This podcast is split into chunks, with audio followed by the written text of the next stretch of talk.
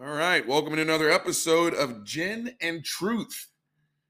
I'm the captain of this ship, Robert motherfucking Reed. I've got a tumbler full of Hendrick's. I got a mind full of thoughts. Let's go. Gang, before we get started, I, this one's going to be tough. And I'll tell you right up front. We're going to talk about sexual assault, rape, sex crimes, and I'm going to eventually tie it into uh, celebrity status, people with power, shit like that. But before we get started, I'm going to tell y'all exactly what it is I tell the women who come to my seminars. My one on ones are a little bit different.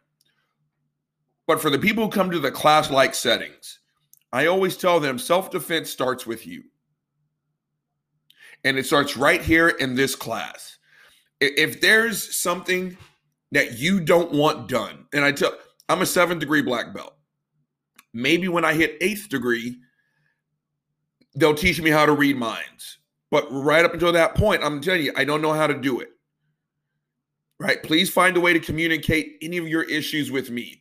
If if you don't want me to look at you, and I give them plenty of ways to communicate with me, I won't look at you. If you don't want me to touch your shoulder, your hair, don't want me to use you as an uke. Uh, so, uh, uke uh, martial arts world, it's pretty much the per your volunteer, right? So you're going to demonstrate a technique on. If there's anything that you don't want done for whatever reason, no matter how big you think that reason is or how minute you think that reason is, it's a legit fucking reason. So I always tell them that if there's something you don't want done or said, please find a way to communicate. If I could spare you the quote unquote embarrassment of having to verbalize it, I would, but I don't know how. Maybe again, maybe that's eighth degree. So please tell me, and I will 100% respect your boundaries, even if that means you have to walk out of my classroom. I invite you to leave. Now, that being said, every woman is handed all my contacts I'm not just kicking them out in the cold, right? If you need to leave and after you collect yourself, which is totally understandable, you want to reach out, and I've had this happen, I, I will sit and I will talk to you. I will drive you to the police department. I will take you to the hospital. I'll do whatever you need me to do to help you get up and over and and start to move forward. Whatever that may look like, I will do that for you. I say that to tell you this. Th- this one's going to be tough. There, there will probably be very little, you know what time it is, you know, drink the Hendrick's, gin and truth, let's go. If at any point during this podcast you are feeling the least bit uncomfortable, turn this shit off. Now, I, I will give you all the exact same uh, information Robert Christopher 40 at yahoo.com. Obviously, I'm not going to give out my phone number, but if there if there if I can help someone in any way, let me know. Right? Twitter, you I I I'm getting a little bit better at checking my direct messages. At RC Reed 40, at RC Reed 40. Hit me up on Twitter. Maybe I can help you out in another way. But I lie to you not when I tell you. If listening to what I'm getting ready to say bothers you, if it kicks you back to a, a possible bad situation, you've turn this shit off. This is not for you. And you know what? That is beyond okay. Protect yourself. You and I can talk about this later. But if this is bothering you, turn this shit off. And again, contact me if you need me. But we're going to go over some deep, dark shit. I'm going to give y'all some explanations, maybe a couple tips and pointers. I'm going to tie this into some celebrity status shit. We're going to see where this goes. I just depressed the shit out of my goddamn self. So maybe let's bless this episode with a little bit of Hendrick's. Hold on, you know what time it is. Gin and truth. Let's go. So, gang, I've been doing martial arts for about a quarter of a century. Uh, I'm a seven degree black belt in Kajukenbo. Uh, I always have fun in the seminars and I ask, you know, who knows what, you know, Kajukenbo is. And if two people raise their hands, I'm like, well, we got a room full of honest people and two liars, right? No, Kajukenbo is the first ever American born martial arts system. It Kajukenbo is actually an acronym K A J U K E N B O. Karate, Judo Jiu Jitsu, Chinese Kempo, and Chinese boxing, otherwise known as Kung Fu. Uh, in the early 40s, five martial arts masters from those respective arts got together and they basic they went into a basement for two years, the Palama settlement. Everything about their respective arts that they found to be lethal, disgusting, incredibly violent, and effective, they kept. Everything that they deemed to be ceremonial, useless, you know, eh, just showy, they got rid of. They put all those techniques in a blender, the ones that were left standing, they put all those techniques in a blender. Two years later, out came Kajukenbo. Now, this makes for great toilet reading, but one of the many nicknames for Kajukenbo is the art of street fighting. You, you will not going to see Kajukenbo on ESPN3, you know, with the people who are doing five backflips in the air. Their their katana has got, you know, like sparkly shit on it. And every fifth movement, you have some assholes screaming, Okay, you're not going to see us on those shows. This is honestly and truly the art of street fighting. It is small joint manipulation. It is breaking shit. It is biting someone's dick off. It is eye gouging. The only rule basically in Kajukenbo is you're going to be the last person standing. And that's what I teach. Uh, my specialty, I'm a Kempo specialist and a blade specialist, a knife specialist. Kempo is the kind of the foundation. Adriano Emperado, uh, the guy who there were five of them, obviously, but the one who gets kind of the big credit is Adriano Emperado, our uh, Sijo, our grandmaster, our leader. I've eaten dinner with him. That's how young Kajukenbo is, believe it or not. My very first seminar, uh, black belt seminar, was held in Las Vegas, Nevada. I ate dinner with the guy who created Kajukenbo, just to let you know how young this art actually is, right? Now, Adriano was a brutal fucker. His brother, uh, what was it, Tony? My brain is farting. Uh, th- this is why we're also called the art of overkill. Tony was a student. He was a black belt. He was very good at what he did. Long story short, he got into a fight. Guy had a knife. Tony didn't. Tony whipped his ass. Tony walked away. While Tony's back was turned, the guy gets up, stabs Tony, puts so many holes in him, they can't stop the bleeding. Tony dies. Now, that's some sad shit. After that, Adriano Emperado ramped up the severity of Kaji. That's why it's called the art of overkill. Once you are down and you are going up against a Kaji practitioner, our only mission is to make sure that you don't get up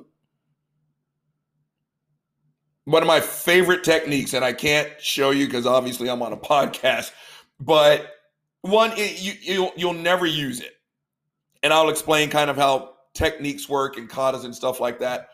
But it is so fucked up. By the time you walk away from the person, you almost feel bad. It is pure hatred. It is pure hatred poured into a technique. If you were to use only a quarter of those finishing moves from this one technique, that person would die on the fucking spot. And I love it. It is truly the art of overkill. No one is going to get up after a Kajukenbo practitioner puts them down. That that no, you're just not going to do it. And one of the running jokes is because a lot of, martial arts, your uniform is white, ours is black. And when you ask a Kajukenbo uh, practitioner, why is your uniform black? It's our response is it's because we don't want your blood to show on my uniform. We're only there to fuck you up if you push us that far. And that's what I teach those women.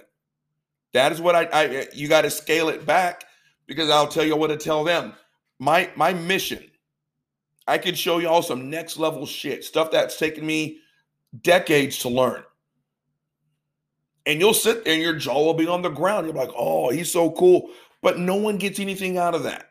So my only mission is to make those techniques translatable to the novice. And I tell them, I teach this class as if I'm the only person with any kind of awareness that one of you is going to be attacked when you leave here. I want you to be able to easily reach for these techniques. I, I want to make them novice level. I want to make them effective, but I want to make sure that if you leave my studio and you go to a bar, you go to make groceries, you go to the gym, you go pick up your whatever you're going to do. And if some asshole jumps out behind the uh, bar or whatever, you can call for these techniques. So that's kind of how it is I teach my class. Right? Gang, the reason why, and I'm going to go into a little bit more depth, the reason why when Christian apologists go into yeah, objective morality and you can't, hey, at least I have a standard by which to call rape wrong. Let me tell you why, finally, get into some detail on why that pisses me the fuck off so much. Don't do it in my class, but go to a self defense class. Go listen to those stories. They're transformative. I am not the same person today as when I first started doing this over 15 years ago. I see the world completely fucking different now. Hundreds, maybe thousands of women I've had the honor of teaching how to fight. And do you know who doesn't give a fuck about stupid word games and objective this and uh, those women? They don't care. And by the time they get to me, you can't put the shit back in the donkey, right? Whatever sex crime they experience, it's already happened. So they don't care if someone, hey, at least I can say it's objectively, they don't give a fuck about any of that. You know what they do care about? They care about who's going to share their space with them now, who's going to help keep them safe. And motherfuck me, who am I? I'm nobody. Do you know who the real superheroes are in this story? Those women. Again, I've described myself in other episodes. I am six three on the nose. I'm in my mid 240s weight wise. I'm a very muscular, bald headed black dude with a beard. If you don't know me, I look like a fucking mass murderer. And these women who are half my size sometimes, imagine the courage it takes to walk up to a complete stranger who looks like me and ask for my help. And not with their taxes, but in the most intimate situations. I've been in between women's legs. I've had women straddle me uh, while I'm on my back. I've done it to them. I put my hands places on accident that I shouldn't have done. It's part of the job. Those women are the brave ones. Can y'all hear Papa? He's totally ruining the moment. This son of a bitch. I'm closing the door. Hold on. Papa, you're terrible. Those are the real heroes. Not me, not even fucking close. And those people, hold on, moving my cord here. It's gonna be this difficult. Okay, here we go. Maybe Papa needed to uh, interrupt that somber moment. What do you think? Let me plug this back in. Okay. Don't want to run out of juice while I'm saying something crucial. I was gonna say those are your real heroes. They come to a total stranger like me and they ask for help. Those women, after going through what they go through, let me let me bring up that fucker's name again, Frank Turek. Do you think it gives those women any comfort at all whatsoever that someone like Frank Turek or Jeff Durbin has an objective means by which to call something? Shut the fuck up. That's why I don't get into it. Every single time and I do mean every single time, I have fixed my mouth to argue on whether rape is objectively wrong, I have effectively slapped every single woman in the face who has trusted me with her darkest moment.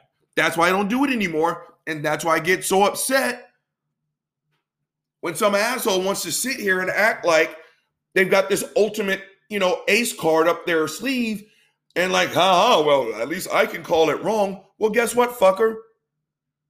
Congratulations. That is no different than saying thoughts and prayers. Because when someone tells me they're praying for me during a dark moment, all I hear is, oh, by the way, I'm not going to do a fucking thing. Your ability or what you think is your ability to call something objectively wrong does not help the situation at all. And those ladies don't give a fuck that you can call it pumpernickel, call it a fire truck. Those ladies officially don't give a fuck what you call it. They want to know are you going to sit with them? They want to know, hey, are you going to teach me how to fight? I have never once in over 15 years of doing this job, not a single time has a woman said, Well, you know, Robert, you know what he did to me, it, it was terrible, but I'm an atheist. And I mean, it, it's just my opinion that it was bad. I mean, it was good for him, but it was bad for me. I mean, I just don't have a shut the fuck up. No one ever says that. Not a single time. And I have heard more gut wrenching stories than what I care to remember. And not a single woman has ever said, Well, Robert, I, I, I'm so confused. I just can't call it wrong. I mean, I'm an atheist. I'm a Muslim. I'm, I'm anything but a Christian. I, I want to be able to say it was wrong, Robert, but I just can't. Yeah, that's never fucking happened. That has never fucking happened. So that is my long-winded explanation. And I can go longer, trust me, on why it is. I don't entertain those conversations with apologists who want to sit here and say, well, it's just your opinion that it's bad. And they're right. It is my opinion. And it's a valid fucking opinion because I sit and I listen to those stories. And again, the real heroes, matter of fact, to the real motherfucking heroes. The ladies who have the spine to approach a stranger who looks like me and to ask for help. Those are your heroes. We are going to tip one back for those incredibly strong heroes. Hold on. You know what time it is. Those are for my ladies. Mm. Gin and truth and fucking strength. Let's go. So now y'all know why it is I don't entertain these fucking conversations. You, you you're either rolling up your sleeves and getting your hands dirty and helping out, or you're sitting in a corner jerking off all over yourself, saying, "Hey, at least I can call it objectively wrong." And if you're in column B, I don't want to talk to you. Right? I'm, uh, if you see a homeless person and they're starving, you, they can't eat your prayer, but they can eat a bologna sandwich. I'm going to give them the bologna sandwich. And I'm glad you get to go to your Sunday school service and, hey, I prayed for a homeless person. Great. But did you give them a sandwich? Great. You can call it objectively wrong, but did you help out? Nine times out of 10, that answer is no. And I'm not just talking about Christians. And I'm not bashing anyone for not doing it. This is a choice I've made. But if you're not going to help out, shut the fuck up. This objectively wrong bullshit. You can shove it up your ass. But moving on, if I can move on from that. so when I say this has changed me, let me tell you how. Clearly, I'm a man of minority status. And if this is your first time seeing me, I am black. I have been born and raised in the South. It's where pretty much I've lived for 90 plus percent of my life. I've had things done to me that I wouldn't wish on anybody, most of which I, I haven't shared. It's too painful to talk about. But you know whose vision I don't have? A woman. And I, I I'll tell y'all exactly what it is I tell them. I learn more from y'all than you could ever learn from me. And I can spend the next 90 minutes just talking about that. But one of the ones that comes to mind, I mean, there's a thousand that come to mind. So again, I'm just going to try and streamline this shit because I always wing it. But there was one lady, I, uh, I was hired by a group of physical therapists. One of the ladies was probably as big as my thigh. She was not a big woman at all whatsoever. And her, you know, meditation time, she loved to exercise. She loved to run more specifically. She didn't live with her boyfriend. And the reason why I tell you that is she would get up and she'd go hit the running trail at like six o'clock in the morning. But every single step she took, she texted her boyfriend. Let's call him Sam. Hey Sam, it's five o'clock in the morning. I'm up now. Hey Sam, it's 5:15. I just had a coffee. I took a shit. I'm putting on my running shoes. Hey Sam, it's 5:30. I'm gonna run uh, drive to uh, Town Lake. Hey Sam, it's 5:45. I've arrived at Town Lake. I'm I'm stretching. Hey Sam, it's 5:59. I'm gonna start running. Uh, you've got my mother's contact list, and every single step she took, she had to communicate with him.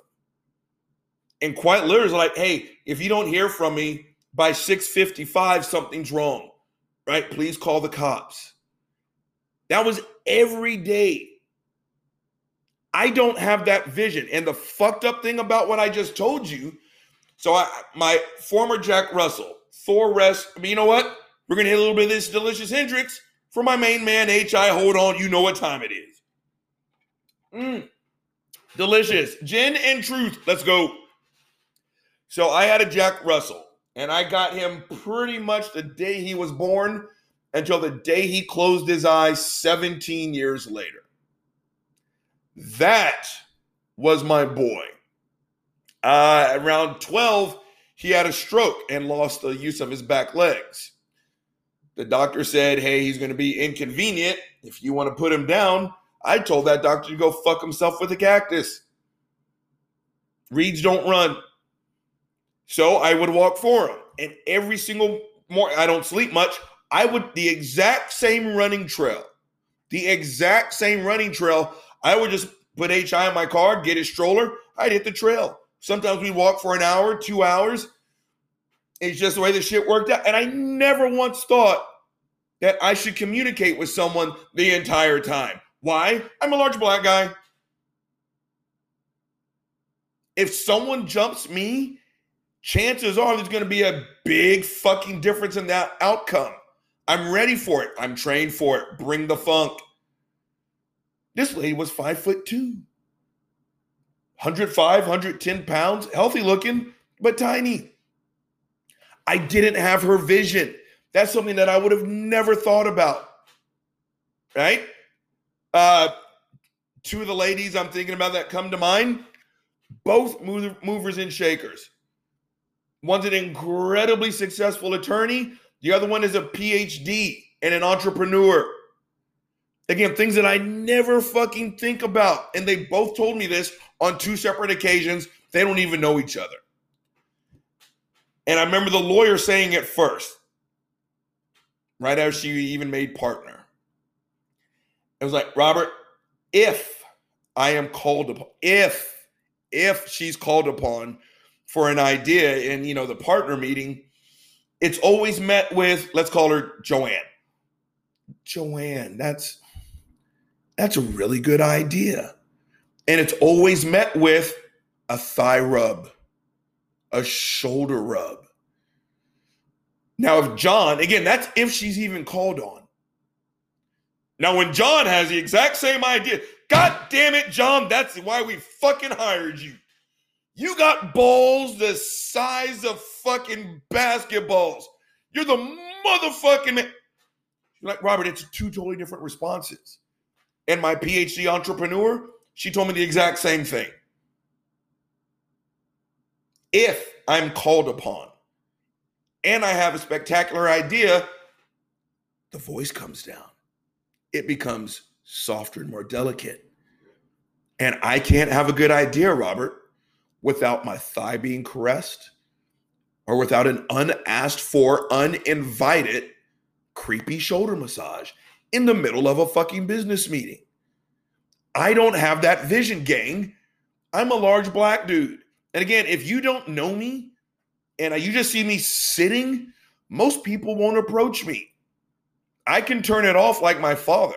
I remember a football game. I, I was a kid and we went to go see a high school football game. Everyone's hooping and hollering and all this other crap. And my dad is sitting there watching the game. I never thought twice about it.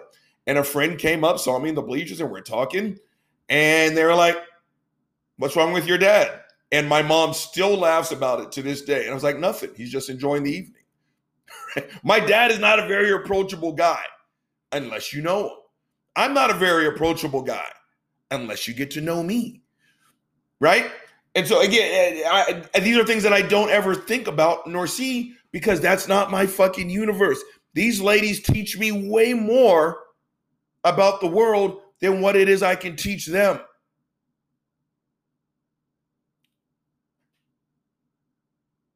The the world that and again, I've only lived in America, so I'm going to say American women.